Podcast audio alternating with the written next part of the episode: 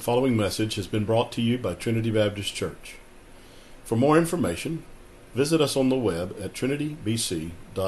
If you have your copy of God's Word with you this morning, which I hope you do, please open it to the Lord's Prayer, as we have come to call it, recorded in the Gospel of Matthew, uh, chapter 6. We will look to verses 5 uh, through 15. Matthew chapter 6, verses 5 through 15. You've been with us on Sunday morning, you know we're walking through the Gospel of Matthew, the life of the Lord Jesus Christ, and the teaching of the Lord Jesus Christ as recorded uh, under the inspiration of the Holy Spirit by uh, the eyewitness, the Apostle Matthew himself.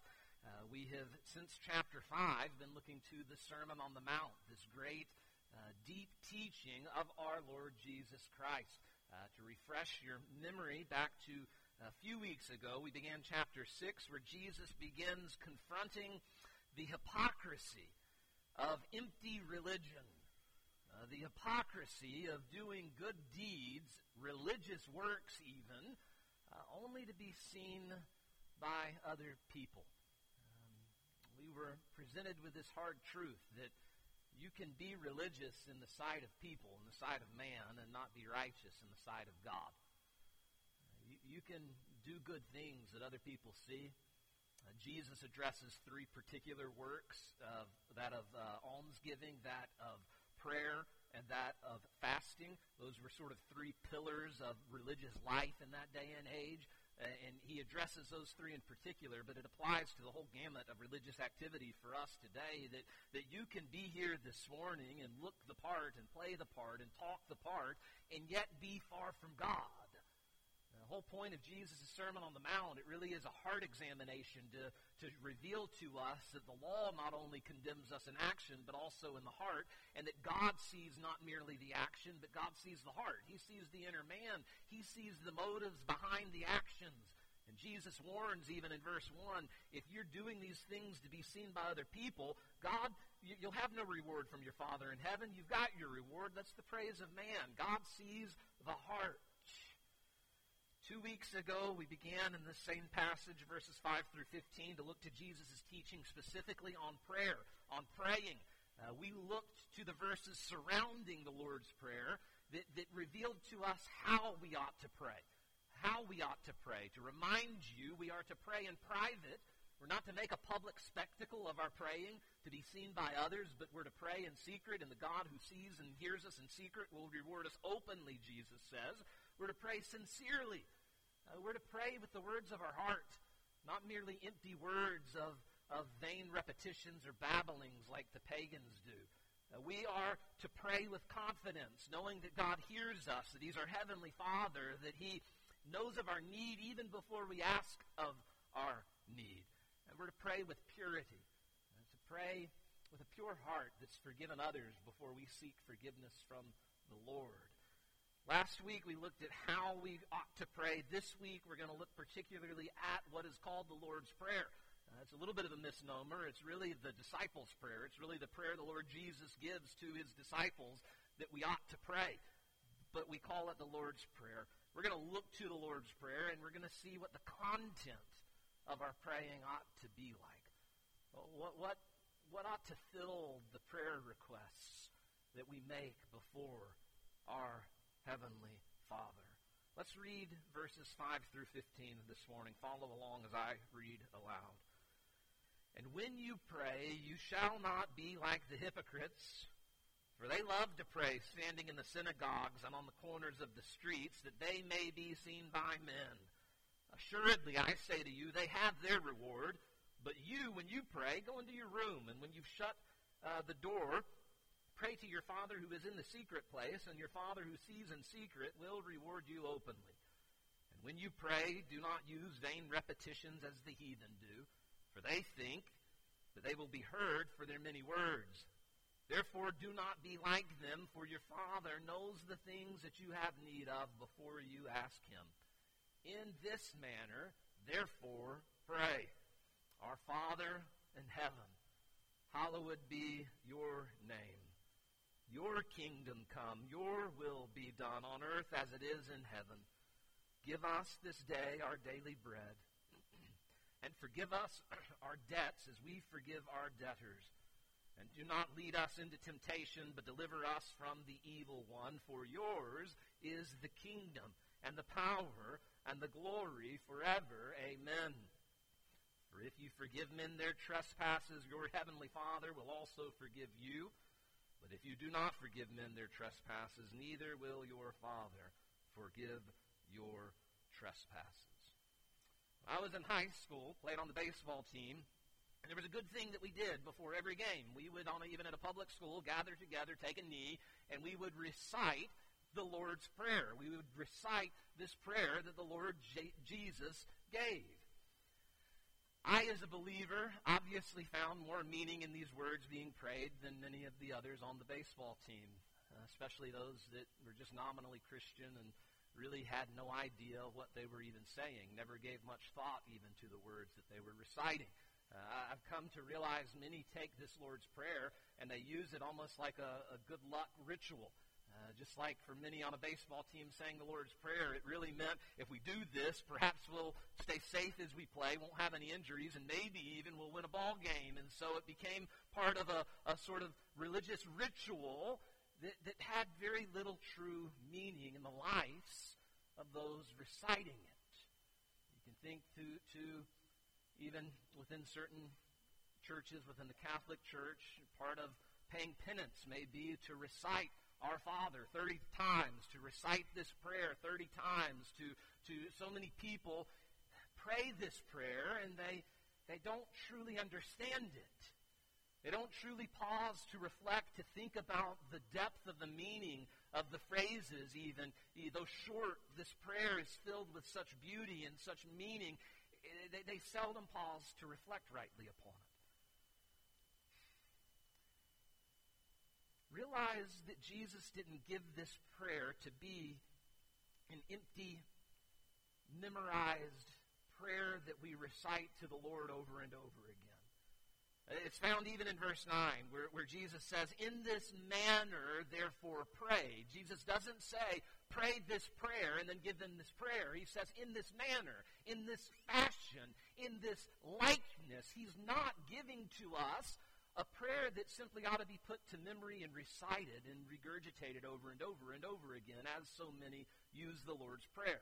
Now, it's not wrong to pray the Lord's Prayer, but it's wrong to pray it empty. It's wrong to pray it without true thought and heart expression behind the words that you're praying. And it is wrong to pray it over and over and over again, and that be the extent of your prayer life. Jesus is not setting for up, up, us up here for a script that's to be memorized and recited. He's giving to us a, a pattern. He's giving to us an example, a, model that we're to, to follow as we are praying, that ought to guide and direct the prayers that we pray. What I want to do this morning is simply examine this prayer, this model, this example that the Lord Jesus gives to us. I want us to take it line by line, and, and I pray that we take each line and we apply it not only to our praying, but also to our living. And what I want to give to you this morning is not my own outline. Uh, Jesus actually gives us the outline. You realize this sermon, or this prayer rather, is actually an outline of our prayers, what our prayers ought to be. If I were to give it a sermon outline, I would just convolute it a little bit and, and rob you of the beauty of the outline Jesus gives. And so I want to do something really simple this morning. I just want us to take the Lord's Prayer and to break it down, to take it line by line and to think in, in depth just for a moment this morning about what the Lord's Prayer actually means and about how each line ought to be uh, a direction, a guidance for the prayers that you and I pray. Just to give you a little bit of the structure of this prayer before we dive into it, there are six petitions that are being made in this prayer, and it's easy to break them up into two categories. The first three that are given are, are God centered petitions. They're directed towards eternal things. They're directed towards God and the, the greatness of God's work in humanity, in time even itself. Hallowed be your name. Your kingdom come, your will be done. God centered petitions, three. And then there are three man centered positions, earthly focused petitions. Lord, give to us this day our daily bread. Forgive us our debts as we forgive our debtors, and lead us not into temptation, but deliver us from the evil one. Three God centered petitions, followed by three earthly centered petitions, man centered petitions. If you and I are honest in an examination of our prayer lives, we often only we go right to the bottom three, and even of the bottom three, we go right to the physical needs most of all. Give us this day our daily bread, although we more likely pray, give us this year our yearly bread so we don't have to come back to you and we'll be self sufficient for the rest of it if we want to really be honest. I think a part of the reason our prayer life is often so shallow and so lacking is that we, we get these orders wrong or we fail, uh, all, fail completely to even pray of things of eternal perception, of eternal value, of eternal worth, the, the name of God, the kingdom of God, the will of God, and yet Jesus sets before us a pattern whereby those are predominant. Those are the priority. Those are, are actually what come first, and then our needs follow the reality of God's workings in the cosmos and the grand scheme, the grand plan of redemption, the kingdom of God, the will of God, the name of God. And so, with that brief overview of the structure, we're going to quickly navigate through each line, pay attention, each line of this prayer of our Lord. First, our Father in heaven. Our Father which art in heaven, if we do the old King James language. We are so familiar with calling God Father that we lose the, the mystery in it and even the shocking nature of the very fact that we get to call God by that name, by that title. That the God of the universe, God Almighty, may be called upon by us with the title Father. Now, Father is more of a formal title. If I went to my dad and said, Father, he knows this I'm asking for money or something. Father, may I have some money? It sounds like it's formal. We, in English, I think, I don't know, this is just my speculation, but I kind of like to think Father has become such a formal title because we use it for our Heavenly Father. We use it for God. And so, with that formality, even, that word has not become, it is not as commonplace as it would have been in the hearers of Jesus' audience, the listeners that heard him first say this. I think it'd be better for us to understand the shocking nature of this term if we use the word dad. That's more of our down to earth terminology. Hey, dad, what you doing after church today? Hey, dad, you, you realize that we are called here to address God as dad who is in heaven? Now, now don't, don't lose respect in that title. You have reverence and respect for your dad, but, but it, it does make it more personable. This, this word, father, deals with a, a closeness of proximity, deals with a, a care and concern that, that I would even have for my three kids and that many of you as fathers would have for your, your children, where you dearly love them and are there to navigate their lives to help them and provide for them and guard them and protect them and, and do what is best for them. We turn to God to pray to God Almighty, and we get to call him by that title, those who are the children of God, Father. That, that God is nearby and He's close to you and he, he cares for you and He knows what you're going through. That even as you call out to Him and express the, the needs of your life, you realize that it's already been said in verse 8 that your Father knows the things you have need of before you ask Him. You're not begging or pleading or informing Him. No, He knows the need and He is your Heavenly Father who cares for you so, so, so deeply He gave Christ to die to redeem you. Don't lose the, the, the address that we get to come before God with. We, we call him our dad, our father who is in heaven. So he's not, he is close, but he's not one of us. He's not of us. He is of heaven. His dominion is of the universe. His throne is in the heavens. He does whatever he pleases. He's infinitely greater and higher, larger than you and I ever could imagine being. He resides in the heavens. But, but he's also Father who's there. He's also close and nearby. You know, I've kind of thought and debated this. I know some people, and I don't, I don't know where I land on it, honestly. I'll just be open and honest. There are people who pray to Jesus and pray directly to Jesus. Is there anything wrong with that? Where they pray even to the Holy Spirit. Maybe a song even that's sung that's sung to the Holy Spirit and not addressed to the Father, or a song that is sung to Christ and not to the Father. I can't say there's anything wrong with talking and praying to the Son or to the Holy Spirit. Um, they're persons. It's right to address them as persons. However, what I can say with biblical authority is the model given to us in the Bible is that we address our prayers to the Father. Uh, we pray to God the Father, and we pray through the power of the Holy Spirit, and then we pray in the name of the Lord Jesus Christ. And that's not included in this prayer, but it is Jesus delivering this prayer. And then later in the New Testament, we see whatever we ask in the name of the Son uh, will be granted, and the, the will to the glory of the Son. And so we have developed that habit of even closing our prayers. In Jesus' name we pray. We are asking this ultimately for His honor, for His name's sake, for His glory. It's not just a ritualistic ending to our prayers. There's great meaning behind it. But we do address our prayers to the Heavenly Father. I, I would say the primary means of your praying ought to be to the Father through the Spirit in the name of the Son. Our Father in heaven, second line, hallowed be your name. Anybody in here this past week use the term hallow in your daily conversation? Anybody? Anybody in the past year use the word hallow or hallowed outside of this context in your daily conversation? Maybe, probably not. How many of you watched Jeopardy back in June? A question was brought before them, the puzzle that was worth $200. They were asked the question. It read as follows Matthew 6 9 says, Our Father which art in heaven, and then it was blank, this be thy name. And those three Jeopardy geniuses sat there in silence with a blank, confused look on their face. They did not know that Matthew 6 9, the Lord's Prayer, read, Hallowed be your name. It's not a word that we use often. And I fear, even when we hear the Lord's Prayer sung or read it or speak on it as we're doing now, few really understand the great, grand importance of this line of the Lord's Prayer. Hallowed means revered.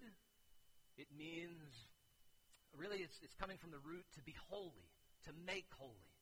Holy meaning consecrated, set apart, set above, set beyond.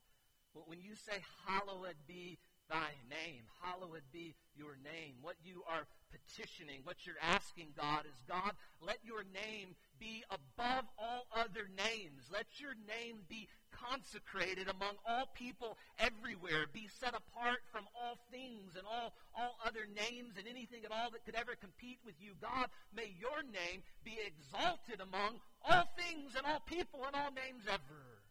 Hallowed, Lord. Hallowed be your name. May it be treasured and valued above all things that can be treasured and valued in the universe. John Piper would argue that this petition is really the utmost petition of all the, the requests in the Lord's Prayer.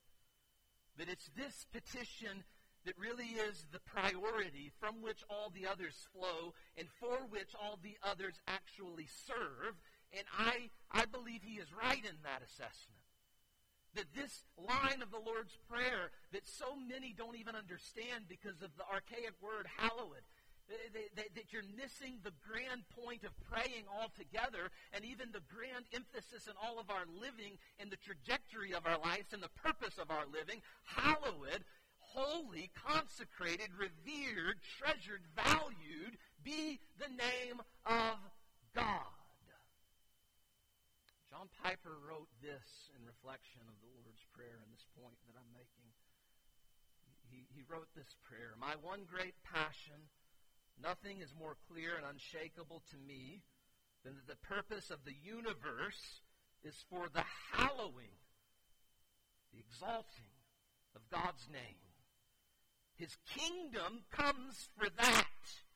His will is done for that. Humans have bread sustained life for that, that God's name may be exalted.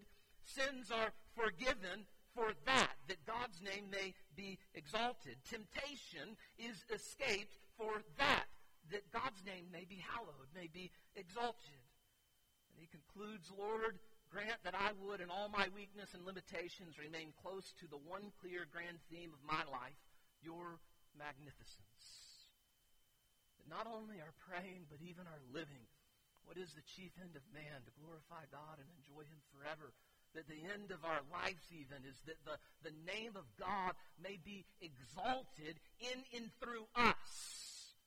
You realize when you come to grab hold of this great deep doctrinal truth, it radically changes your living and it radically changes your praying. So many pray in a way that would be comparable to somebody finding a lamp and rubbing the lamp and a genie popping out. So many pray to God like that, and all they have are their three wishes that they hope He can meet, and that's the extent of their prayer life because they don't grasp this truth. That the point of their living, and therefore the point even of their praying, is that God's name would be hallowed, that God's name would be exalted and treasured above all things and all names in the world. Most of us only pray for earthly success and prosperity and blessing and healing. And if we examined our prayer life, they'd fit under those categories of success and prosperity and blessing and healing. And you realize when you come to understand that the utmost petition that can be made is for the exaltation of God's name, that those things become secondary and even subservient to the, the petition of God having an, an exalted name, of God's name being known throughout the earth, the glory of God being manifest. Few of us pray prayers such as this Lord, if my failure means your exaltation, let me fail. Lord, if my poverty means your exaltation, make me poor. Lord, if my cursing means your exaltation, make me cursed. Or how about this one? Lord, if my death means your exaltation, Lord, take my life. We don't pray like that because we miss the main purpose of life altogether. It's not for our temporal health and wealth and success and prosperity. Our, our end goal and aim, even in our sufferings, especially in our sufferings, is that the name of God be exalted. That people would see even in our hurt and in our pain, our faith in the Lord and our hope in a future redemption and restoration that is literally out of this world. And it speaks so powerfully, it shines a light so bright that those who are scared to death of death look at it in amazement. How come you're not afraid to die? How come you can endure with even a joy and a peace that passes all understanding the loss of a loved one fear of your own passing? When Christians suffer well to the glory of God. It is an amazing declaration of the, the worth of God's name, the, the value, the exaltation, the, the hallowing of the name of God. Our Father in heaven, hallowed be your name. Your kingdom come. Kingdom generally defined as God's rule over his domain. So generally, yeah, you could say the whole universe is the kingdom of God, the, generally speaking. Specifically, as the Bible often uses it, though, it's dealing in particular with the reign of God through his Son over his people. Um, Jesus is speaking uh, just in a few verses prior to this, saying, Repent, for the kingdom of God is at hand. God is bringing about a kingdom. He is creating for himself a people. He is creating for himself a, a kingdom that was to come, a kingdom that came even in a way through Christ in his death, burial, and resurrection. It's been inaugurated. It's here even now amongst the, the people of God in God's rule and reign over us, but it's already and yet to come. There is a earthly kingdom, the millennial kingdom that will come where there will be perfect peace as Christ reigns with a rod of iron. There will be a new heaven and a new earth where all will be truly restored and redeemed and all the former things eternally done away with. There will be that eternal kingdom that, that is coming where Christ will rule and reign eternally in perfect peace. Okay, the kingdom of God. Lord, your kingdom come. We ought to pray for the kingdom of God as it has come, as it is coming, and as it will come, that God is actually incorporating our little minuscule lives in that work. There's a great mystery in it if you really think about it. There's a profound mystery that you and your little problems, you and your little life, out of all the lives on planet Earth even right now, God is caring and concerned about you and is actually using you and even your sufferings and trials to bring about his kingdom. He's using the prayers even that you're praying in order to accomplish the, the bringing about of his kingdom. It gives a much greater power to the prayers that we pray. It gives a much greater responsibility even in the prayers that we pray. It gives a much greater even perception of life in general and the problems that we're walking through when we get this eternal mindset, when we begin by praying for things of eternity and not just things that are earthly. Lord, your kingdom come. My sufferings are preparing for me an eternal weight of glory that is beyond compare, Paul says, because he's thinking eternally of the kingdom of God that is even being brought about through his life, through his sufferings. And we just want to ask God for health, wealth, and prosperity. Your kingdom come, your will be done on earth as it is in heaven. Right now, in heaven, there is no being who would dare deny the command of God. There's perfect obedience. There was one named Lucifer who tried. It didn't work out so well for him. And all the other angels, in a sense, have learned their lesson. And they're there in the glory of God. They're seeing the might and splendor of God. In the presence of God in heaven, his will is perfectly accomplished. However, on earth, I know a handful of people that would tell me God doesn't even exist. Know a number of people who are living in complete disobedience to the commands that God has given, though they say He exists. God, in His patience, and really His loving kindness, willing that none should perish, but that all should come to repentance and forbearance, He, he holds off the immediate wrath that is due to sinners. And for a season, on earth, there are many who go against his revealed will. There are many who sin and even deny his very existence. And our prayer ought to be God, let your will be done on earth as it is in heaven. And it's a prayer that really first begins with you and me, that, that we would be the ones who stand against a wicked and perverse culture and generation that, that seek his will, that follow his ways and o- obedience, that as we pray before we even get to making petitions about our, our needs, we, we ought to be thinking about the calling of our life to pursue the will of God in obedience to his word and obedience to his commands. Lord, your will be done on earth as it is in heaven. Now, the third, or the fourth rather, petition. Give us this day our daily bread. We finally now get to the earthly focus, the earthly needs. Give us this day our daily bread. Really, the line that would define most of our praying and the extent of most of our praying. Lord, give us what we need. Is it wrong to turn to God and ask of Him for what we need? Absolutely not. God delights in the prayers of his people. God delights when we turn to him for our every need. He knows our need. He works to meet our needs and promises he will meet our needs, but he loves it. He rejoices in it when we seek that need to be fulfilled through him. Our daily bread, our bread, the, the necessities of life, not dealing with our luxurious wants and desires. Sometimes he overly blesses us in a way where we enjoy things, especially in our day and age in our culture. We enjoy so much that we don't need, uh, that we have so many comforts and blessings galore. But even in that type of culture, there are needs um, to make it through a financially rough time, a rough season, to sicknesses and a variety of different things that even in a posh culture like we've got, uh, we still have our troubles. We're to turn to God and ask Him, Give us this day our daily bread. If you go back to Exodus chapter 16, you find the story of the Israelites wandering in the wilderness, uh, there before entering the promised land. And they were hungry, and there was no food to be had. There were no animals in the desert for them to, to eat off of. There was no way to plant a, a crop there in the desert as they were wandering, traveling. They were murmuring, complaining. Moses consulted God, called out to God, and God God literally rained down bread from heaven. Imagine walking outside. What am I thinking? The kids' movie, spaghetti and meatballs or something, and the food's falling from the sky. It happened. Bread fell from the sky. Literally. They, in their hunger, were miraculously provided for by God. But Moses commanded them do not save up an, uh, a store pile for tomorrow.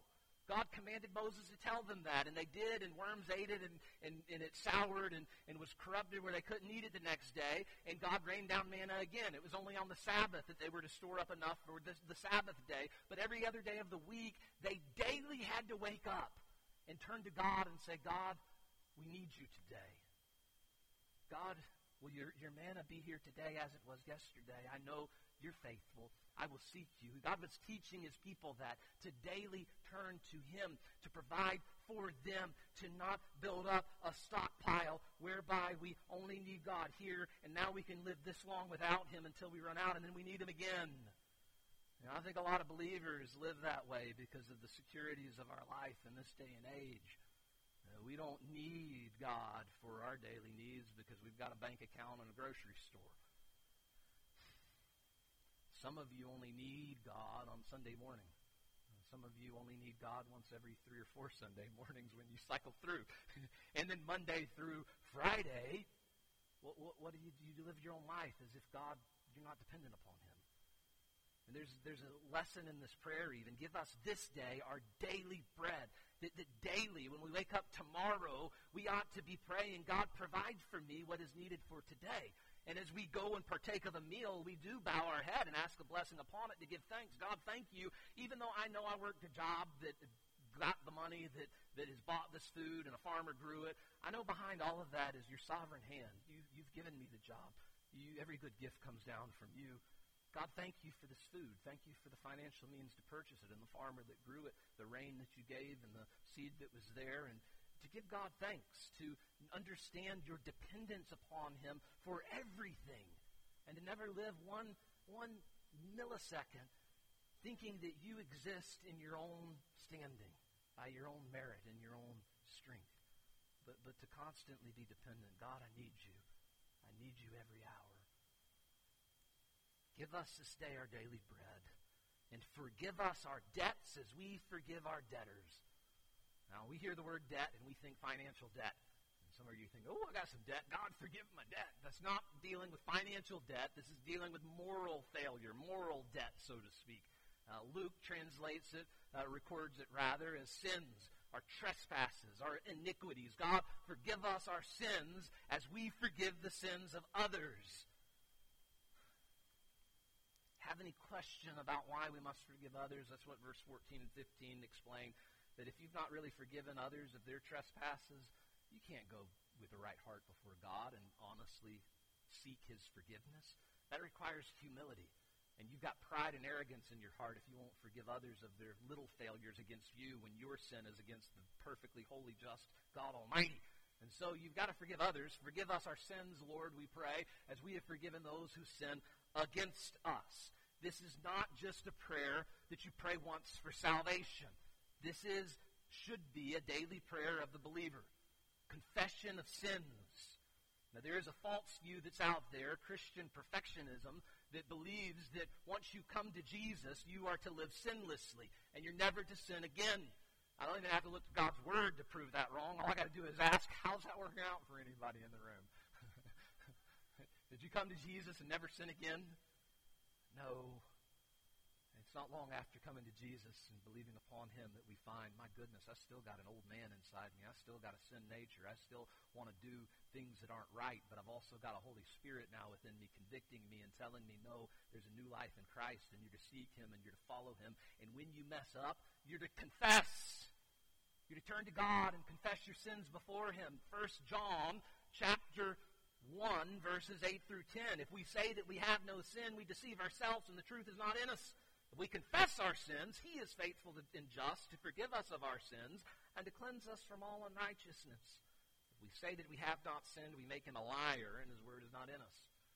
I believe in the context that's written to Christians, to believers, that there is a need of confession daily, even coming before God, an examination of our heart, first of all, in relationship to others. Am I harboring any bitterness before others that I need to humble myself and, by the grace of God, extend forgiveness before I turn to God even and confess, Lord, forgive me for this, forgive me for that. I'm a sinner who only stands in your grace. And if you think you don't need to ask forgiveness of sins, I guarantee you, you need to ask forgiveness for pride and arrogance because you've gotten to a place where you think you can do it on your own. Confession is a daily reminder, even. Oh, it's only by the grace of God that we are what we are. Greatest need that you have is the confession of sin. Now, one offshoot of that I want to address. If you die with unconfessed sin. There's people say, well, if I daily have to confess my sins, what happens if I die with unconfessed sins in my life? Does that mean I die and go to hell even though I've believed upon Christ? Absolutely not. Do I need a priest to come pray a prayer over me for the unconfessed sins in my life so I don't go to purgatory and I get to go to heaven? Absolutely not. You are saved and your sins forgiven, past, present, and future, by the atoning work of Christ. When you place your faith and trust in the Lord Jesus Christ, you are a child of God. You become a child of God. You are sealed with the Holy Spirit. You are justified in the presence of God eternally. You will die even if you die in great unconfessed sin. You are his child. The blood of Christ is sufficient to atone for your sins. You are relationally always a child of God. You say, well, what does sin do in a believer's life? It, it separates the fellowship that you have with God not the relationship, but it celebrates the daily communion, the daily walk with the Lord that you ought to have as a child of God.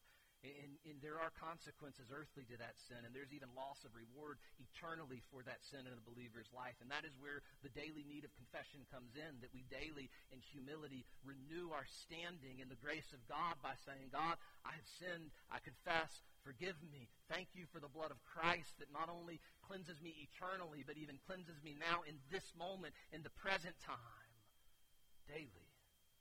Lord, give us this day our daily bread and forgive us our debts as we forgive our debtors. And then lastly, the sixth petition. And do not lead us into temptation, but deliver us from the evil one. Not only do we pray for the forgiveness of present sin, but we pray that God would protect us from future sin, that He would guard our hearts from future sin.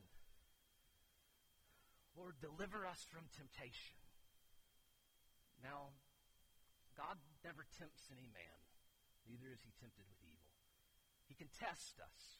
A test is different than temptation. A test is to reveal character. A test has an end goal of success. Temptation has an end goal of failure, has an end goal of destruction. Okay, Satan is the tempter. Satan is the one who throws the trap to make you fall. God may allow and permit even that temptation, may it test you in order to reveal character, in order to even manifest the hallowedness, is that a word of his name? The exaltation of his name. God tests, Lucifer tempts, and the prayer given here for us to model, model is, Lord, lead us not into temptation. Would you guard my feet, my life, my eyes from, from temptation, from seeing things I ought not to see that can lure me away from you? Keep me from the evil one, uh, the one who's roaming about like a roaring lion, seeking whom he may devour. There is a world of temptation all around us, and there is a tempter who is out to make you fall. It is good to realize that and to seek God and say, God, give me strength to stand and even guide me and protect me and guard me from any temptation that may come. And we will let, for sake of time, Jesus' closing be our closing, this ending doxology for yours is the kingdom and the power and the glory forever. Amen. It's not my kingdom.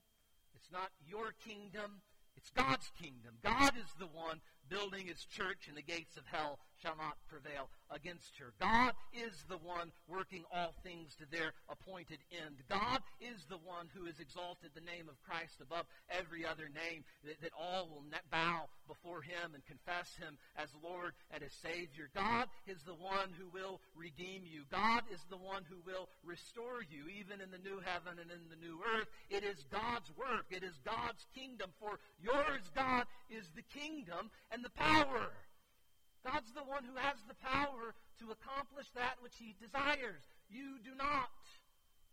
There's a great comfort when you come to realize that. God is God and I am not. Yours is the kingdom, yours is the power, and therefore yours, God, is the glory. It's all for the exaltation of your name forever. Amen. Heavenly Father, we come to you, Lord. And we thank you that we may call you our dad who is in heaven. Lord, you, as a father, is or was with his child. You, you are with us, and you love us, and you care for us, and you are near us. Lord, you are also in the heavens, that you are truly God Almighty, and you are the one who is at work in our lives, even in our sufferings, in ways that we will never, never comprehend in the here and now. But someday I know we'll look back and see your hand at work.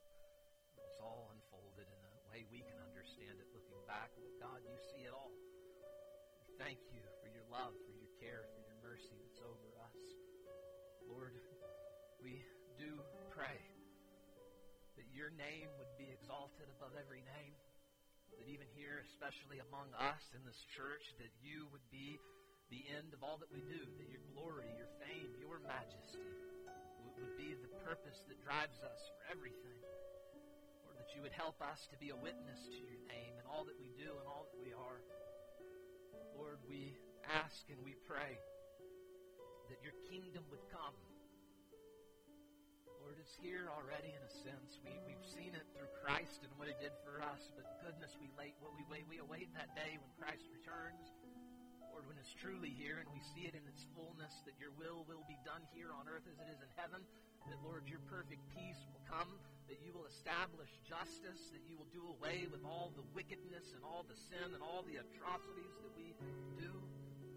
Lord, we, we ask your kingdom come, your will be done on earth as it is in heaven. Lord, we pray, give us this day our daily bread.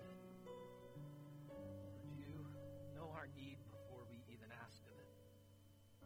Even this morning, though we are so greatly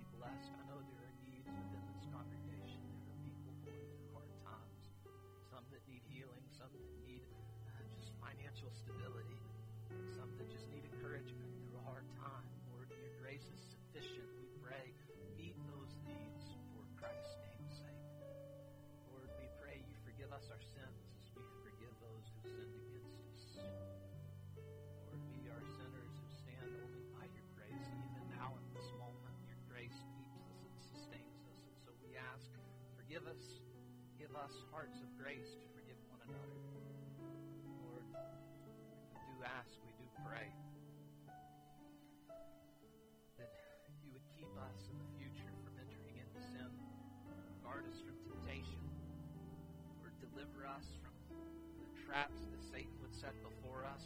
fathers that, Lord, could be tempted with their eyes. Be with mothers that could be tempted into discouragement and comparisons and all the many ways that even tomorrow at work, so